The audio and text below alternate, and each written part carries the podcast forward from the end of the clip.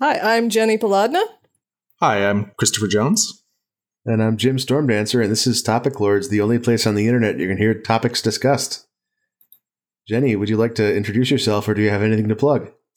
Hi, I have nothing to plug. Not even JenniPolodna.com? I haven't updated that website, and somebody emailed me that the video games taco website is now owned by like a Korean spam company. Oh no. And they're like, you should do something about that. And I'm like, I don't know if you can. Like at that point, the traffic they are getting from that must be worth way more than what you'd pay for it. But okay, who owns the video games taco AOL keyword? That's what's really important. Ooh. Oh, that's a great question. Yeah, I gotta send a telegram to Emily. Chris, would you like to introduce yourself, or do you have anything to plug? I actually do not have anything to plug at the moment either, although I may have some D&D stuff coming up, so we'll see about that. That'd be pretty cool. But yeah, right now it's just me, and I'm just here enjoying myself. Well, so I'm just going to link to your cooking YouTube channel just in case. Right. Okay, yes. Yeah, sometimes I have so many that I've been late. Video editing is so hard on an iPhone. Oh, you edit those on an iPhone? Yes, I need to. My computer is a potato after I spilled coffee all over it a couple of months ago. So, have a brand new potato. I told you to use my salty leavings. But you won't. You won't even plug it in. I'll try it. Then I would have to learn how to transfer the videos from my iPhone to a different device. And that's a lot. Video editing is tough. So, yeah, I do cooking videos occasionally. Are any of them that are up now, have they been edited on an iPhone? Oh, all of them have been edited on an iPhone. Oh, my God. Yeah. You weren't impressed enough. That really paints them in a new light. It does not get more unless I was directly uploading while filming with the TikTok app or something. I don't think that this would get more bargain basement. Yeah, you could make the cooking videos in Sonic Movie Maker. Oh, the good old days. Are you ready to start on some topics? Sure. Yeah. Chris, your first topic is possibly having doppelgangers in the same physical universe on the other side of the Big Bang is creepy. Yeah, so this destroyed me for a whole day, and then I started inflicting it on people around me, including Jenni, who actually helped me solve a weird logic problem with it. Are you familiar with this one, Jim? This? Why don't you enlighten me, because I feel like I've heard this, but I don't know the details. Okay, so... It's just that if the Big Bang threw an equal amount of matter in exactly the same in every direction or in the opposite direction from us, and the universe is entirely deterministic on a macro level, maybe not with quantum objects, but larger objects, right, are deterministic, then there are three of us on the other side of the Big Bang, impossibly far away, doing exactly the same thing we are right now, recording a completely different Topic Lords. And that's happening not in an alternate dimension, but in our physical dimension here right now. They must be destroyed. But how? Well, we'll meet in the middle and... Right. Oh, I thought you were saying we're destroyed, so they must be destroyed. By this wacky concept. Oh, yeah, no, of course. That too. Yeah, with a big enough... And even if the Big Bang wasn't symmetrical, with a big enough universe, there's going to be duplicates. Are you familiar with the concept of the Boltzmann brain? This sounds familiar, but maybe you could go over it. Yeah, I haven't heard of it at all. This first paragraph on Wikipedia is actually a great summary. The Boltzmann brain argument suggests that it is more likely for a single brain to spontaneously and briefly form in a void, complete with a false memory of having existed in our universe, than it is for our universe to have come about in the modern way, in the way modern science thinks it actually did. Oh, no. Well, that's no good. Yeah. Luckily, this conversation has gone on long enough that you can just keep believing it's real. I have heard this one, and I have argued against it very drunkenly at a function of some kind. It's one of those arguments that exists only to depress people. Right. Right. Yeah. Because like that, you can't do anything with the information. Another one of those, like, you have no way to test this. You have no way to know if this is true. Yeah. But I mean, like, we might, if we get to the point where we can look far enough into kind of the void, though, and we see that things are exactly kind of symmetrical to either side of us on either side of the universe, then that would actually be like a thing that we could interpret. Like, oh, crap, there may be doppelgangers of us on the direct opposite side of the universe. Like, that's a thing that might be testable at some point, but would suck, probably. So has anybody suggested, like, does the Big Bang know about mirrors? Because that would be way easier. I don't know.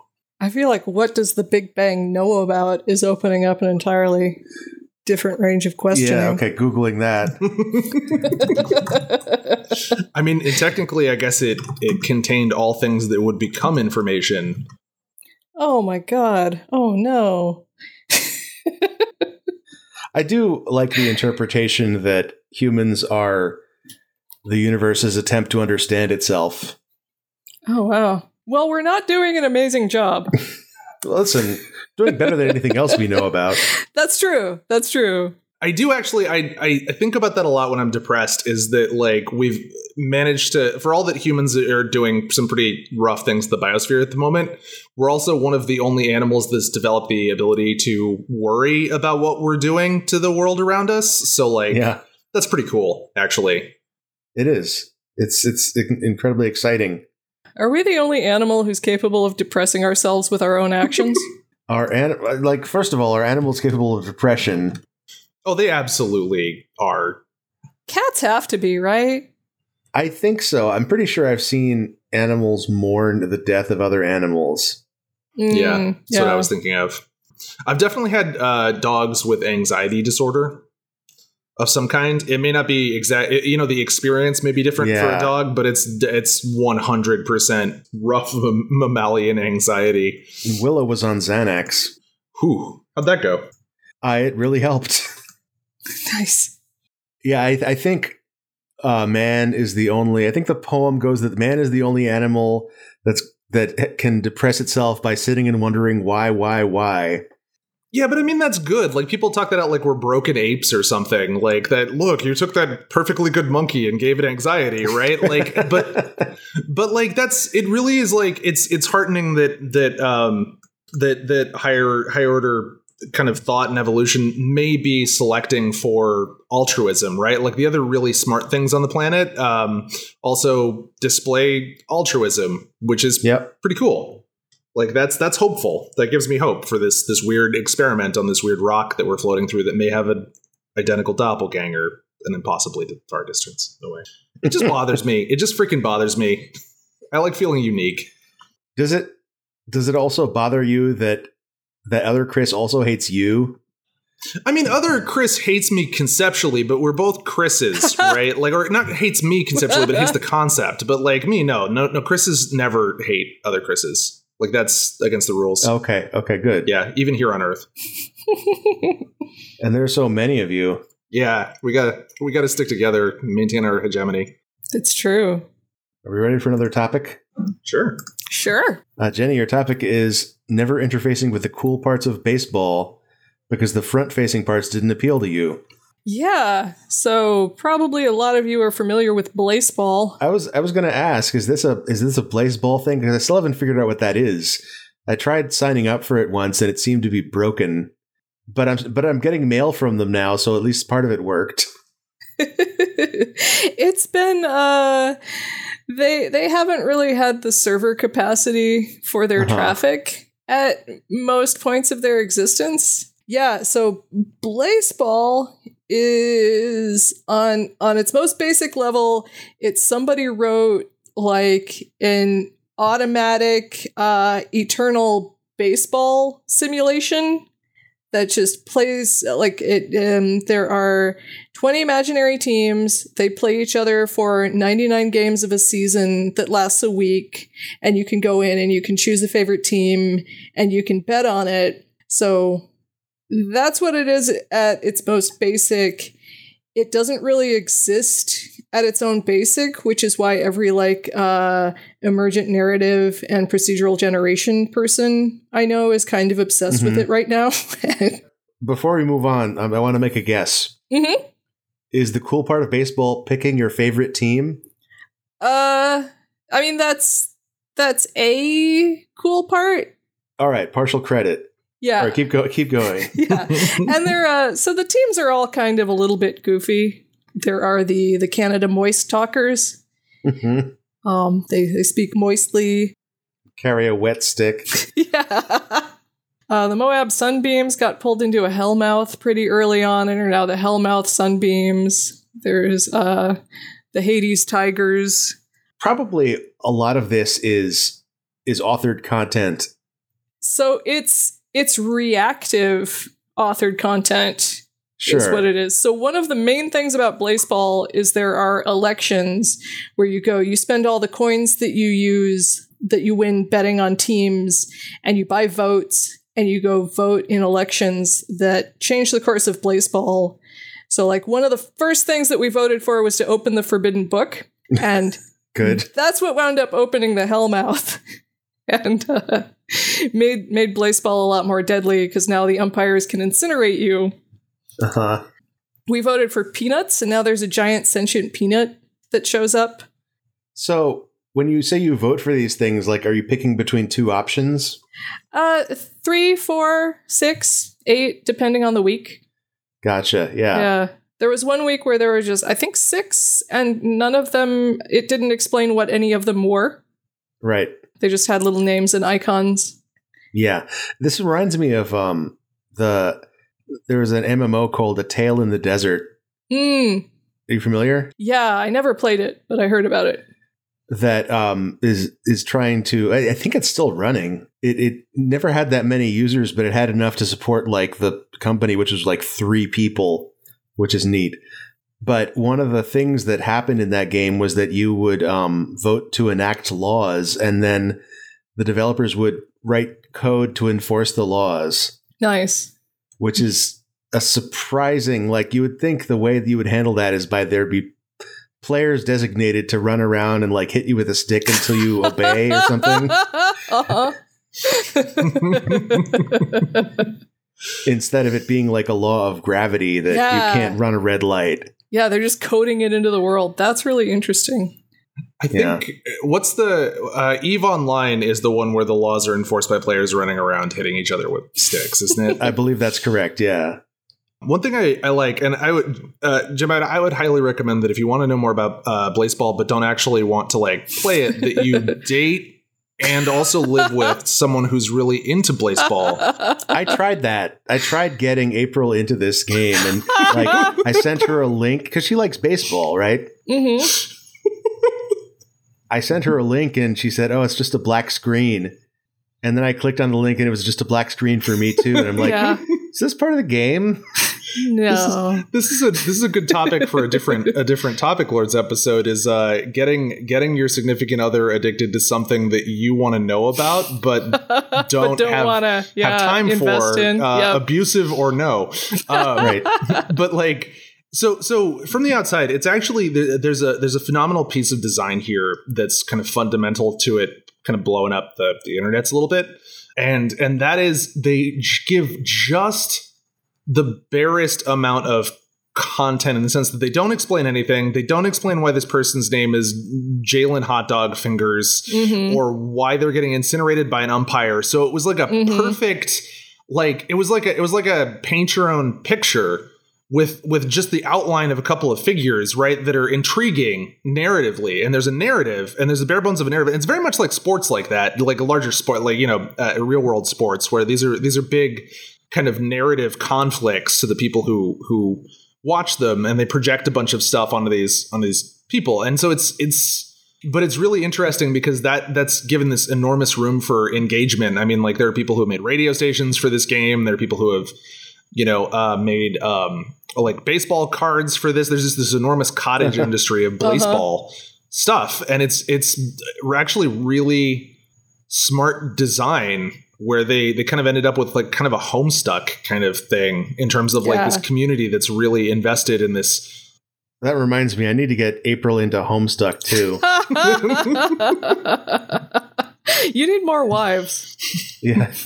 Like, you're really making the case for polyamory. I need a wife with any free time at all. Yeah. Yeah.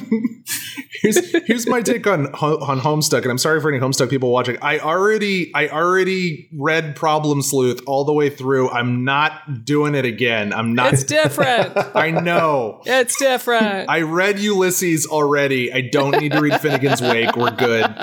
It's okay. So Blaseball. Oh, is that your take on it? I thought you were going to have a take. That was my entire take on Homestuck. Okay, I'm not doing it.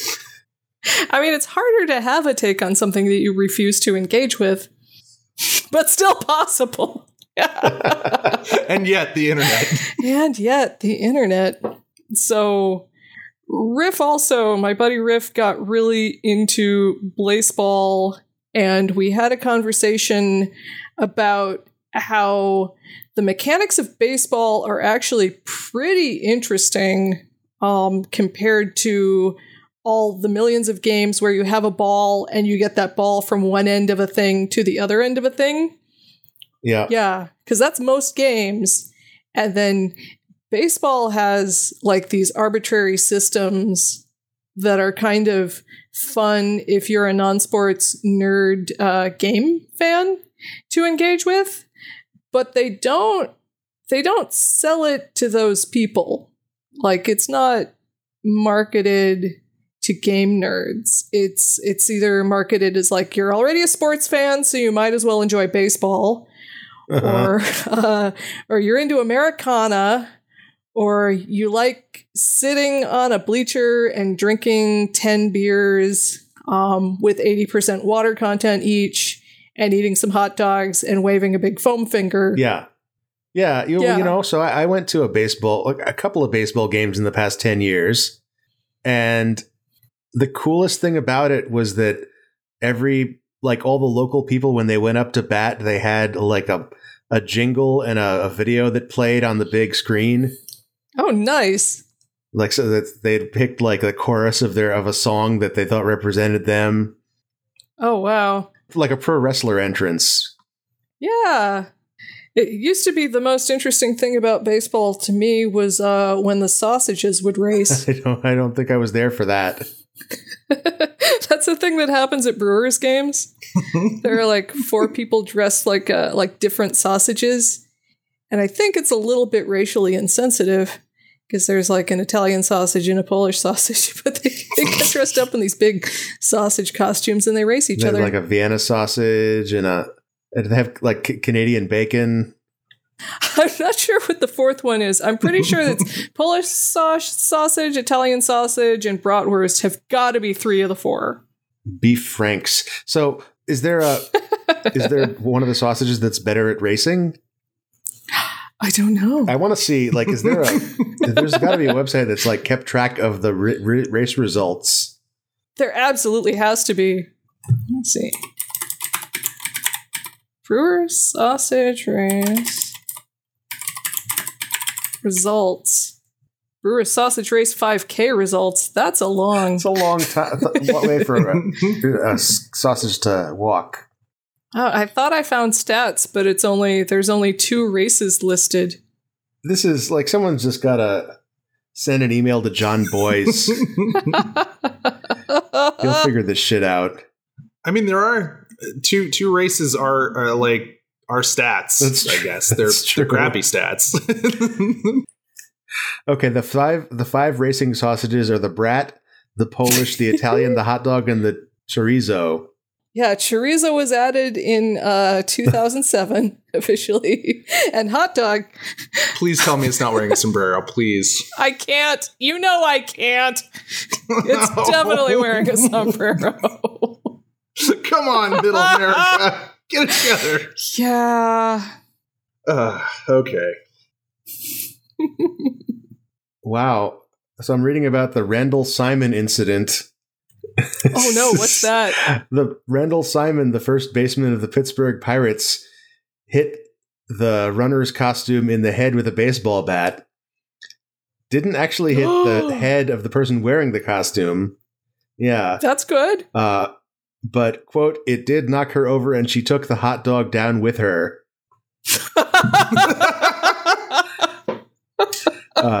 Simon was arrested, fined, and suspended by Major League Baseball for 3 games. Wow. He was traded to the Chicago Cubs later that season. That's no good. That's just putting him nearer the sausages. Since the incident, t-shirts and other memorabilia have been sold with a slogan, "Don't whack our wiener." Wow, classy. I regret to report that the poster that they have in the MLB shop for the Milwaukee Brewers racing sausage chorizo is actually very compositionally cool, and I kind of want to order one now. So I'll put it in the show notes. That is not where I thought you were going to go. They're actually really cool. These are all really cool, like minimalist. Yeah, I'll toss them over because it's pretty good. All right, Jenni, were you still talking about the cool parts? Yeah. So there are people. If you go, my friend Kat has become Blaseball obsessed. If you want to know more about Blaseball, just go to @Cataclypto. Okay. CATACLYPTO, I think, on Twitter. And Kat will explain everything to you. All right. I am looking at Kat Manning's account, and there's nothing about Blaseball in the bio. Are you looking at the actual tweets? Because I swear they are all about Blaseball. Tweet about how they're an IGF-nominated writer. There's one about how they're actually logging off now. I didn't know Kat was going to set me up like this. Oh, yeah. Now I'm just scrolling down and it's nothing but Blaseball. You're right. Uh-huh. Uh-huh. You found it. You found the mother lode. Yep. Yeah. So the aforementioned Jaylen Hotdogfingers was the first player to be incinerated by a rogue umpire. That's way more dramatic than hitting the costume in the head with a baseball bat. Right? Yeah, nobody even got traded to the Cubs for this. So that was seasons ago. That was like right after we unlocked incineration. So then last season, we unlocked the concept of idols, where you can choose a specific player and buy some pendants in the store. And if they get like hits, if they're a batter, or like pitch people out, if they're a pitcher, you score coins every time they do that. And someone figured out that if you still had the URL for players who had been incinerated to go to their page, there was nothing blocking you from idolizing them. So they got Jaylen Hotdogfingers on the list of idols. And then there was a blessing, which is another thing that you can spend your votes on. Your team gets some blessings in the store to recruit the player in the number 14 position on the idol board to your team. So there was this big push to get Jaylen Hotdogfingers in the number 14 position and basically perform an act of necromancy and get her back on the Seattle Garages, which they did successfully, and there were repercussions in the form of she came back, and fan favorite Mike Townsend, the pitcher. So the Seattle Garages have a bunch of fans that make garage band albums about baseball. Uh-huh. And probably their best and most popular track is Mike Townsend is a Disappointment. Uh-huh. It's super catchy. Definite recommend. Yeah. So when Jaylen Hotdogfingers came back, Mike Townsend was immediately taken as a sacrifice. And now Jaylen is hitting people with her baseballs as she's pitching them, and they're becoming unstable and more likely to be incinerated themselves, which led someone on Metafilter to record a song about Jaylen, please don't bean my man, to the tune of Jolene.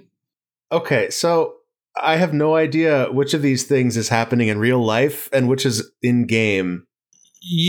They have basically recreated the experience of allowing people to talk about a sport that you don't follow, except for a fake sport. It's really impressive. Yeah, what they've done here. Everything I just described exists in. I'm pretty sure none of that is fanon. Everything actually happened in game or on Metafilter and Bandcamp. Oh, okay. So it's not an in-game album that's really catchy. Okay. You can go listen to it. They've got a lot of tracks. People are making real songs. Yeah. Okay, I would actually be more impressed if there was an in-game Bandcamp for when they were simulating fans of the baseball teams that were writing music. Well, right to the devs. Yeah. I just want to say, Jim, I'm gonna link this to the chat, but I found a first-person confessional of what it's like to be a racing sausage. Nice. That's incredible. Yeah. Apparently they are never fixed. The races are actual races.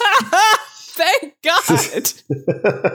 I can still believe in some things in this world. Yeah. And apparently chorizo is hard mode because of the hat. So anybody who wins in the chorizo is actually like doubly impressive. So I'll link the thing. It's quite nice. Racist wing drag. Are we ready for another topic? Sure. Yep. My topic is two kinds of people. People who can just put a dish in the dishwasher and be happy with the outcome. And people who have to wash every dish by hand before putting it in the dishwasher, in which case, what's even the point? Okay. I have some opinions. Let's hear it. About dishwashers. So the first thing is it kind of really depends more on whether you grew up having dishwashers that you could trust. Ah. Yeah. Okay, so you're saying this is like there's actually two kinds of dishwashers. Yeah. There's dishwashers that will actually clean your dishes. Yeah. And the other kind, which just gets them wetter. Mm-hmm. Yeah. Yeah. I use ours mainly for sterilizing and do most of the by hand. So if we get if something's covered in meat juices or something, it goes in the dishwasher. But otherwise, there's kind of no point with ours because it's ancient and our landlords aren't going to replace anything. It's basically an autoclave. Yeah, basically. So my other opinion about dishwashers is that I think the two kinds of people are the people who think the silverware points up. And the people who think the silverware points down. Oh, yeah. Yeah. Yeah. There's pros and cons. Wait. There are people who point silverware up? Yeah. That's how you get hand stabbed. Exactly. No, yeah. It is. So this divide occurred in my very house, which Chris, this is why I don't like loading the dishwasher. Okay. Because my parents would get into giant shit fights about, so there was, and I don't even remember which parent was which, but there was, you put the silverware down so you don't get stabbed. Parent. And then there was, no, you put the silverware up because otherwise you're only cleaning the handles. Oh. But the water comes from the bottom. That's not true. Jenni, I know you actually legitimately have dish-related trauma that pops up. I do. Yeah, around this. So I definitely, yeah.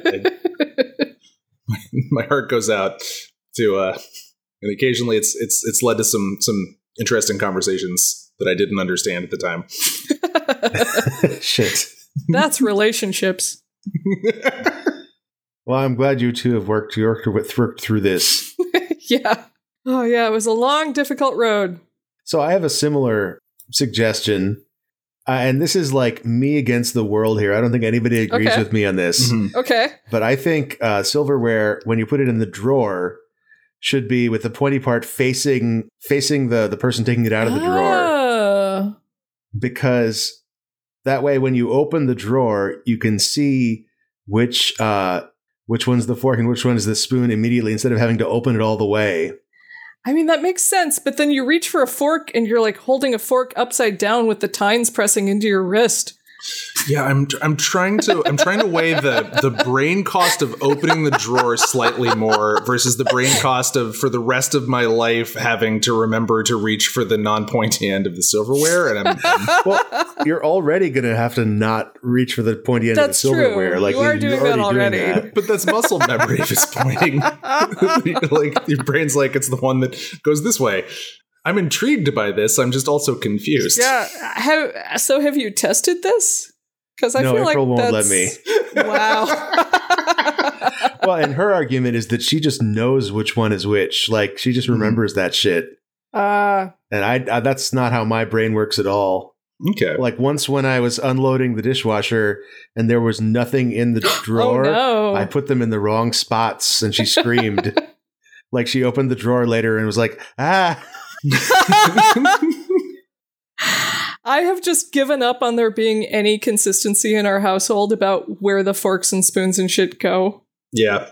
Because it always changes. Yeah. And that's mostly my bad. But like we have so many spoons to fork. Like, so when we moved in, we went and got a bunch of Goodwill dishes and Jenni, I'm not meaning to throw you under the bus here. I'm just stating what happened was that you didn't. I bought the spoons. Yeah, so she got one package of like mixed silverware, and the second package like she didn't look at.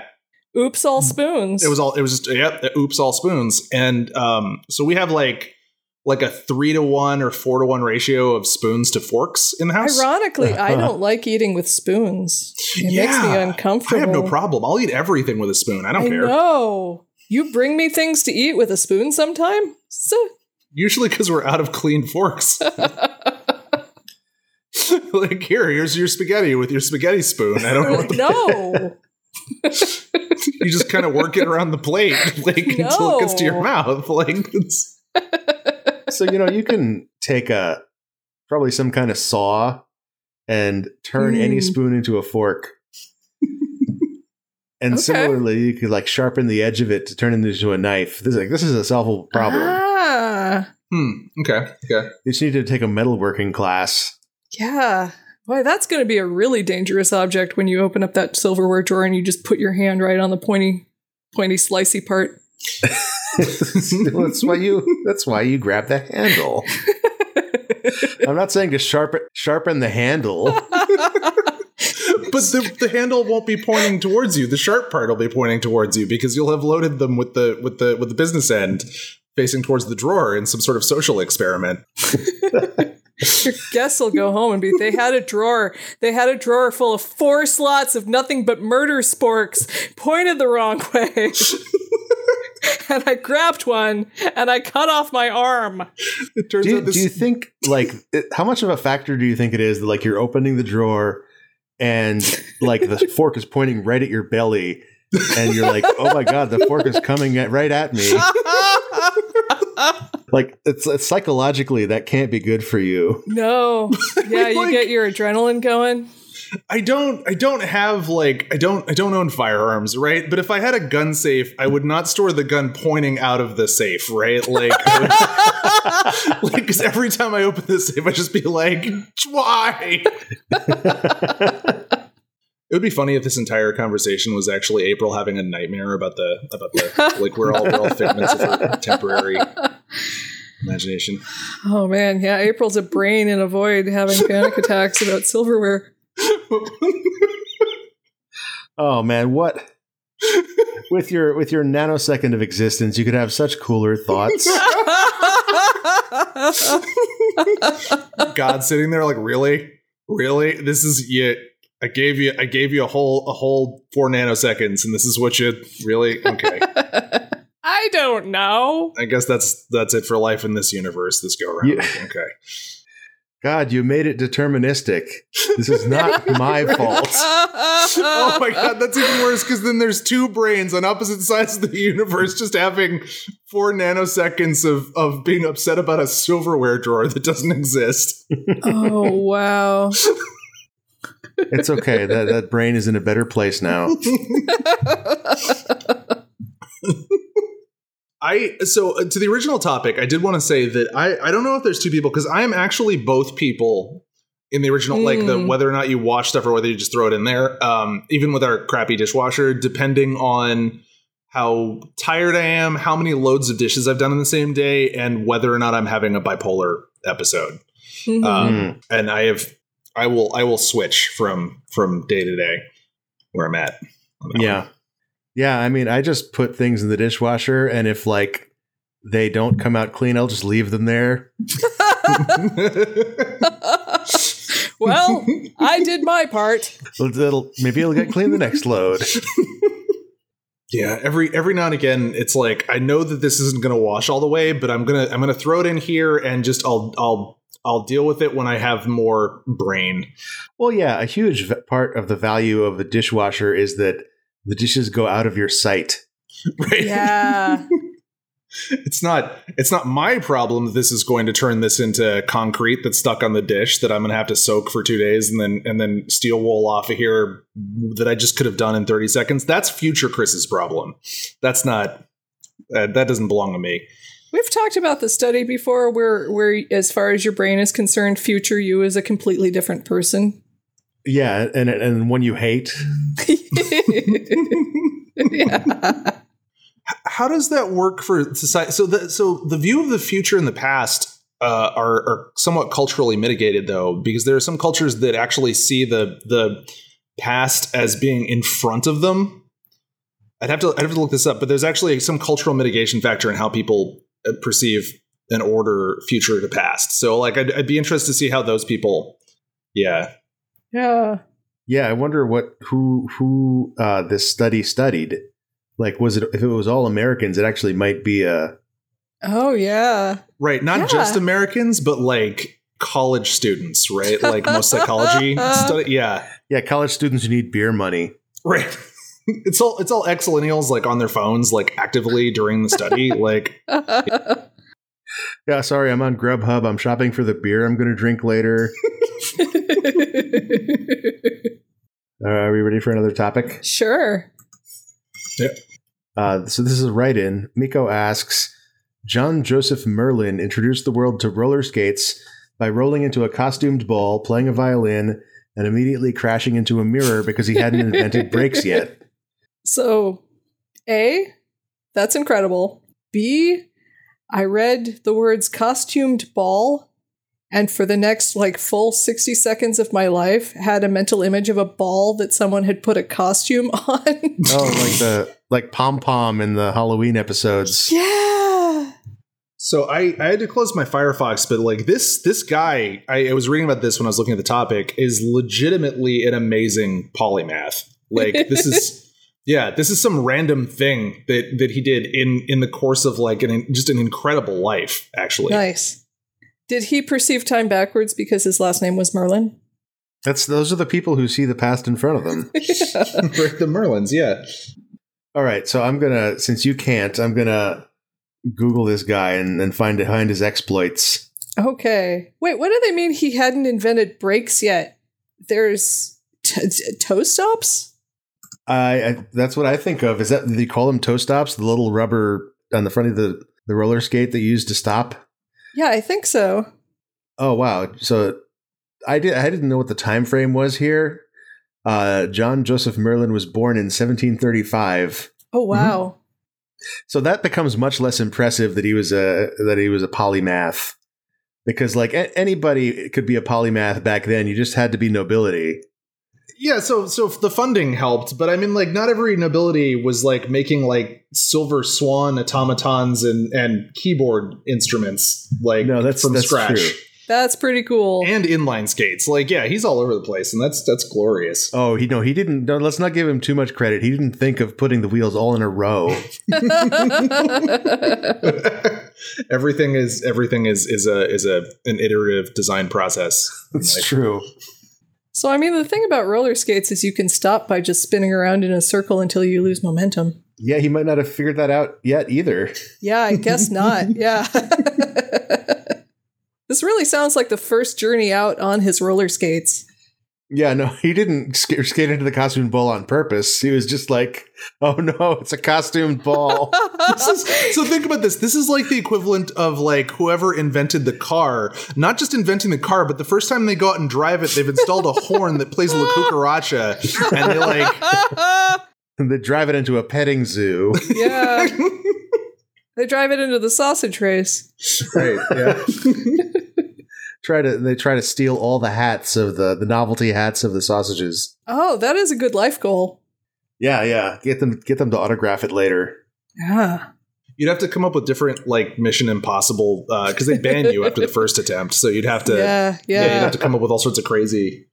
I think there's a big like skylight sunroof thing that you can bungee down into. Wow. Yeah. So is it important? How important is it that you steal the hats off of their heads as they're racing? I feel like this was your life goal that you invented. Okay. So really, that's your call. I'm kind of trying to get a consensus here. Okay. Okay. Because like it would be way easier to, you know, after they take the costume off, right? It's like hanging up on a hook. I could take the hat then. That would be easier. But less cool. Yeah, I feel like you'd have to add some gimmicks if you were just going to steal the hat afterwards. Yeah, I think getting it while they're racing is really like, because then you go from just being a guy who's like stealing hats to like a legend. Yeah. You know, you're like the guy who steals the hats while the saw. It's like, oh no, it's that guy again. Like it's like him. That time Steve Harvey's necktie got stolen off of his neck. Oh yeah. That was oh, man. Okay, so it says Merlin is credited with the invention of inline skates. So maybe they were all in a row. Maybe someone had to invent putting them in a rectangle. Ah! Oh, this is so much more stable. The mirrors will be safer. Yeah, it looks like he really jackassed himself too. If I'm reading this like this description, like he like broke the mirror, broke his instrument, like he... Oh no. I guess this was back in the days when everybody was just drinking laudanum all the time, so I guess this makes more sense, I guess. Does it say whether he was wearing a costume? If his portrait on Wikipedia is to be believed, he was dressed like a Victorian dandy. Okay. That was pretty cool. He made like a self-propelled wheelchair and like nice. Prosthetic devices and something to get farts out of rooms. Okay, what's the thing he made to get farts out of rooms? How did that work? A pump for expelling foul air. I'm like, it was probably actually to get rid of like miasmas or whatever they thought was causing disease at the time. But practically speaking, it probably worked to get rid of farts. Oh, yeah. Yeah. And also all the other gas in the room. Like he invented the vacuum, probably. It didn't have any brakes, though. No. Are we ready for another topic? Sure. Yeah. Jenni, your topic is the virality of the cool S. We've talked about the cool S on the podcast before, but, you know, I'm always down for another cool S conversation. So Woo! Take it away. Yeah. The cool S is the coolest of topics. It is. So the way that we know that Chris is from another like parallel dimension is he grew up without the cool S. That is correct. I am from a dimension that the cool S was not a thing. Does it have a name? It was Earth. Oh, weird. It was an Earth. Uh-huh. Yeah. So I had a pretty, and I was talking to Jenni about this. I had a pretty like messed up early, like we had a lot of stuff going on when I was like, of the age that people were drawing cool S's, I guess. But like, I genuinely don't remember ever having seen it when I was younger. And my brain keeps trying to make up, like, maybe you saw it on a peachy folder once. And I'm like, no brain, you didn't.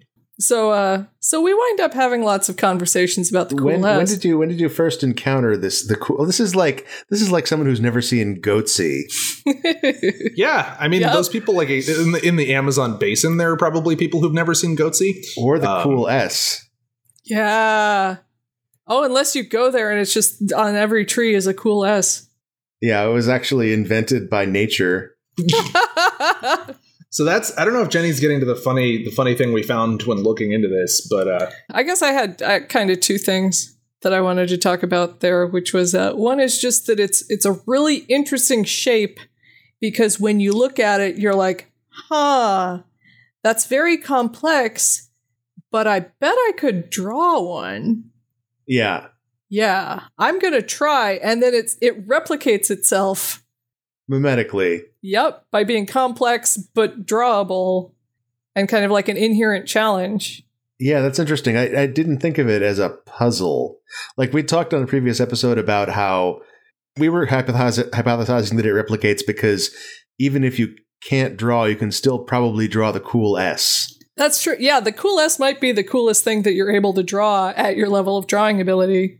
Right. But I didn't think of it about it as a puzzle. I thought of it as like, I don't actually remember how I learned it, but I believe I was shown that first you make the 6 parallel lines. Mm-hmm. Yep. And then you make the points and then yeah.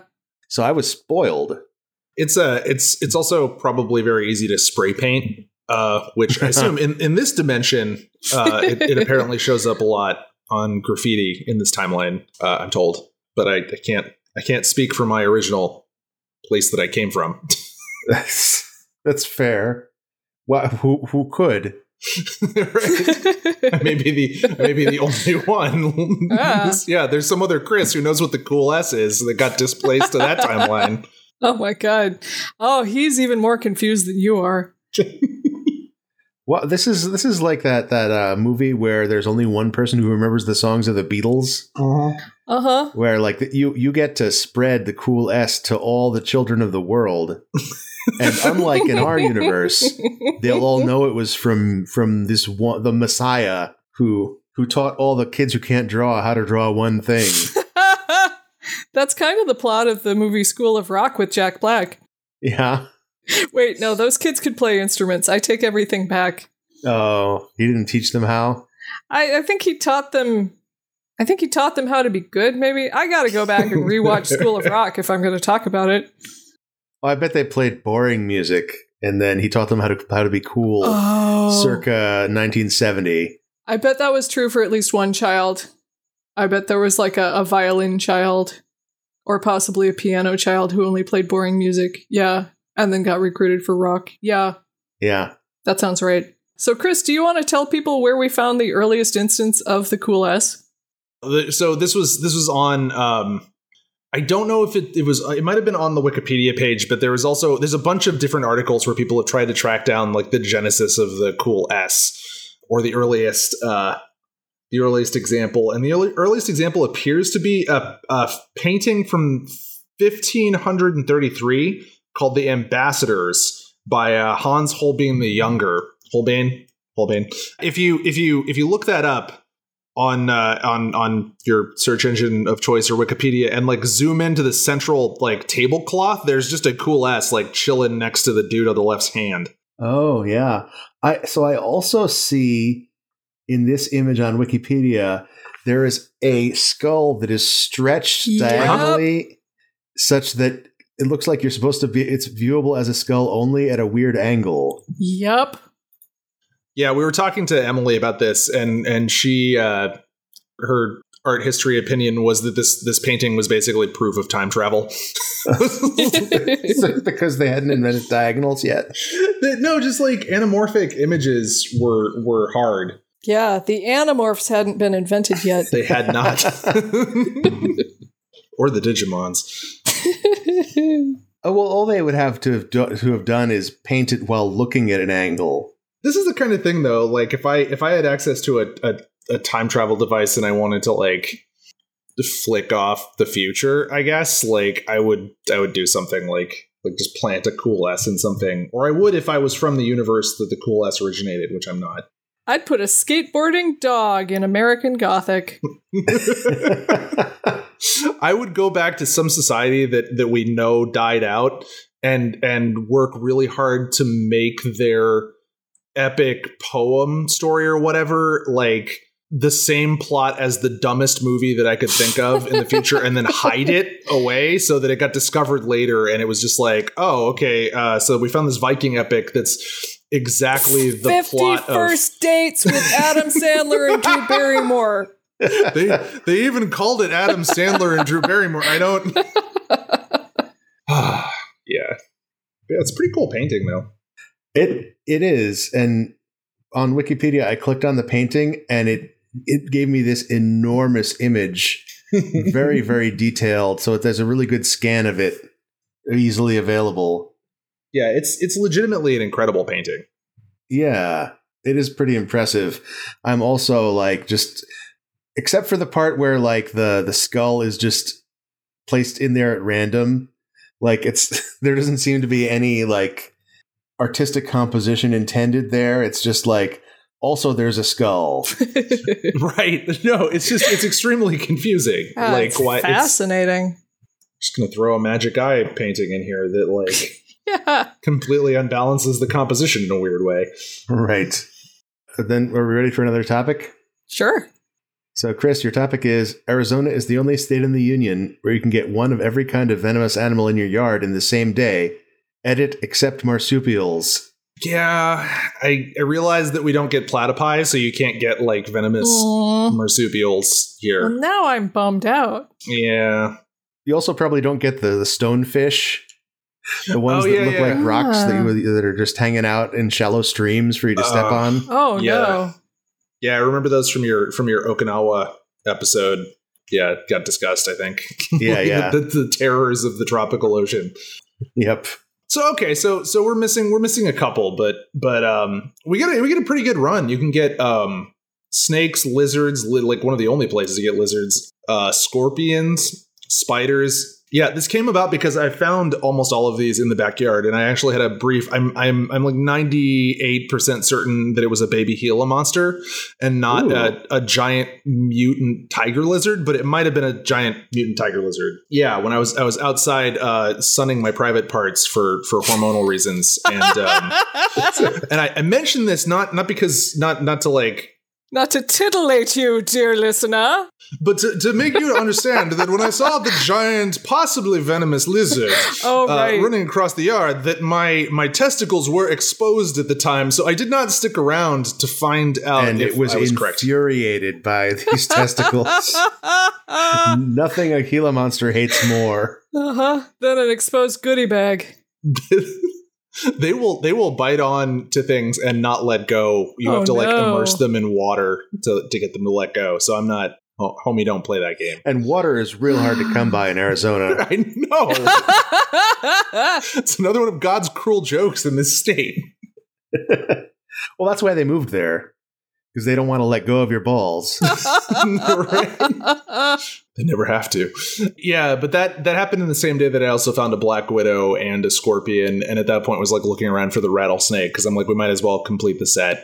Oh, and bees. So it was an interesting day outside. So have you considered importing a platypus? Setting it loose I guess I would have to get some water for the backyard at that point, and then I could get the Gila monster to let go. And you can get a stonefish for the water, right? Yeah. This sounds amazing. I see no downsides. Yeah, it might even be legal in Arizona. And if it's not legal, no one's enforcing it right now. So like it's. Oh yeah, no one's enforcing anything. I've been importing tropical plants without phyto certificates. Well, I'm not requesting that they not add phyto certificates. I just, the companies aren't because nobody cares about anything right now. So I'm not the one committing the crime. Anyone who's listening to this, thank you. Things are definitely lax at the moment. Are we ready for another topic? Sure. So my topic is ancient magics and the price we pay for them. Yes. So this is something that I can't remember who made this observation, but somebody was talking about how mobile phones are like modern forms of magic that you hold in the palm of your hand, and you're doing things that would just amaze people from the past that was even possible. Mm-hmm. But the way you get these things is you go to a horrible store in the mall and you talk to the worst people in the world. And deal with bureaucracy. And I was just thinking this is actually really appropriate because it's totally like it's always the case that the best magic has costs that you can't predict beforehand. Mm. And the price of a phone is like, about the money price. That's like everybody expects that. But what you don't expect is to deal with the humans who work at the Verizon store and have to enact these the bureaucratic rules that are laid down. I totally thought you were going to say that the price we pay for phone ownership was that there are applications on it that have numbers that increase at variable intervals that give us dopamine on a schedule. And we can't do anything else with our lives. Oh, well, there's that, too. That's the ongoing price that you pay. Okay. I once befriended a guy who worked at a Sprint store while he was selling me my phone, and we followed each other on social media, and then I unfollowed him for being a libertarian. But he seemed cool in the store. Oh, yeah. He was very cool. That's a hell of a person who seems cooler in the Verizon store than outside of it. Yeah. Wow. I mean, it was the Sprint store, so if the Sprint store is anything like the Sprint reception, there is nothing outside the store. It's entirely localized to the store. Uh-huh. So wait, this is amazing, because he was cool enough to befriend him from meeting in a phone store. Like, I just want to, like, that by itself, like, regardless of the eventual unfriending, like, that's incredible. That's we bonded. We had a bonding experience. I explained to him that I was on a Framily plan that I've been on for something like, I don't know, 20 years now. It's ridiculous. That gives me unlimited data. And that my mom was also on this Framily plan. And if me upgrading my phone did anything to disturb this Framily plan, my mom would murder me for losing her unlimited data. Right. And he understood my problems. Okay. Yeah. It's a low bar, but I understand why you clung to the shred of humanity you could find. I was actually wondering, when you were describing the phone store, if ancient magics back in the day, like if you went to a wizard to get a curse undone and they're like, right, that'll be about an hour and a half, right? And you come back and they're just like, no, it's still going to be another hour or so, and you can see your curse amulet or whatever you brought in, like, sitting there, done, right? But they just keep telling you it's going to be another hour, so you got to wander around the wizard mall, like, to the whatever the medieval equivalent of Cinnabon was, and just chill without your curse amulet. Weirdly enough, it was just Cinnabon. What do you think they called the Genius Bar? Do you think it was like the Wizened Sages Bar? I'm genuinely going to start getting angry if I start seeing like more proof of time travel weirdness. Not proof, but like just like, oh yeah, Cinnabon has always been part of the Middle Ages tradition. I'm just like, this is not cool anymore, guys. This was funny when it was a cool ass, but like everything's funny when it's a cool ass. So in Genius Bar, what kind of bar is it? I've never actually been, like, does it resemble the bar you drink at, or is it like a ballerina bar?